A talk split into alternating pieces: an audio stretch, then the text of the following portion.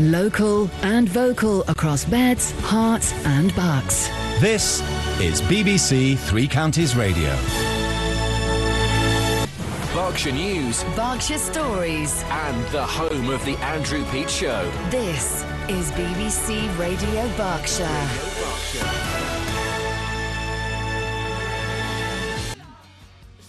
Today, I got an amazing opportunity to go down to Konk, which many of you may remember from the 2008 album Konk by the Kooks.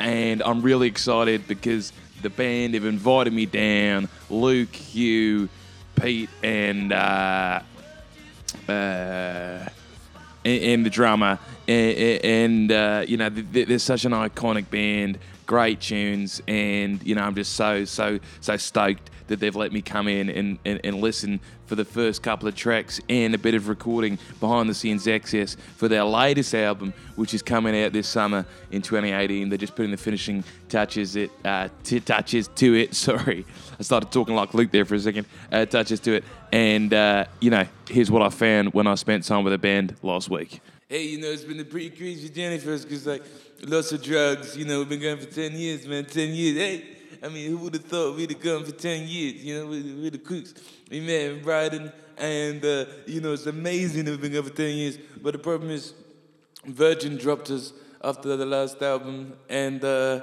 you know, it, kind of getting, uh, as Just Jack says, writer's block.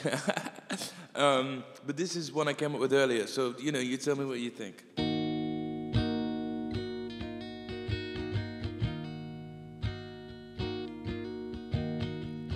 She wanna go to the city. I'm not trying to say that she don't look real good. I wanna be with your lover. She's trying to hide, but I can't find the time. yeah. Anyway, it's it's it's something like that. You know what I mean? It's something like that. Uh, you know, we don't exactly have the right tune down there, but yeah. So, uh, what do you think? Do you think it's gonna be a hit? I mean, lads, I, I really like it. Uh, it's a great, great, great riff, catchy. Uh, I love the way you change your voice and do your little A's, and you know that's that's Keeks for me. Um, just one question: Is that not the same chord progression in like ninety percent of the lyrics from your hit of the first album, Inside In, Inside Out, uh, Seaside? Yeah, But I, I, I didn't even think of that. Hey, that's a very good point. Yeah, well, maybe that's why Virgin dropped us, man. You know, uh, I, I got writer's block, but uh, I don't know, man. You know, maybe took too many drugs or drank too much when I was younger. you know, it's all being out on the road. You know. Um, I could try to play you the second track we got off the new album if you if, if you want. Wait, just, just give me a second. Just give me. Uh, someone's giving me a call. You don't mind if I tell you that? yeah. Hi, mom. How are you? Ooh, that sounds lovely.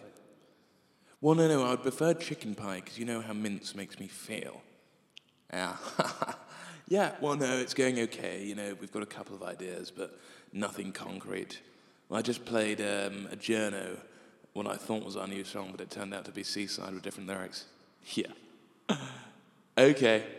Ooh, ice cream and jelly, please, ma'am. Give me crumpets for tea as well. Oh, good. I can't wait for you to meet her. All right, lots of love. See you then. Okay, bye for now. Ciao. So we did it. Sweet, that's my mum. Yeah, yeah. She's asking, uh, you know, am I still taking drugs and stuff like that? I said, yes, of course, you know. I do drugs the whole time, yeah. I will never grow old. I'm like fucking Peter Pan. I could tell by the attitude of lead singer Luke Pritchard that this was a band long past their sell by. Not only was their music stagnant and very unimpressive to say the least, they were rewriting songs from their first catalogue, thinking possibly the crowd wouldn't realise, but the fact they couldn't realise as musicians and songwriters was the scariest part.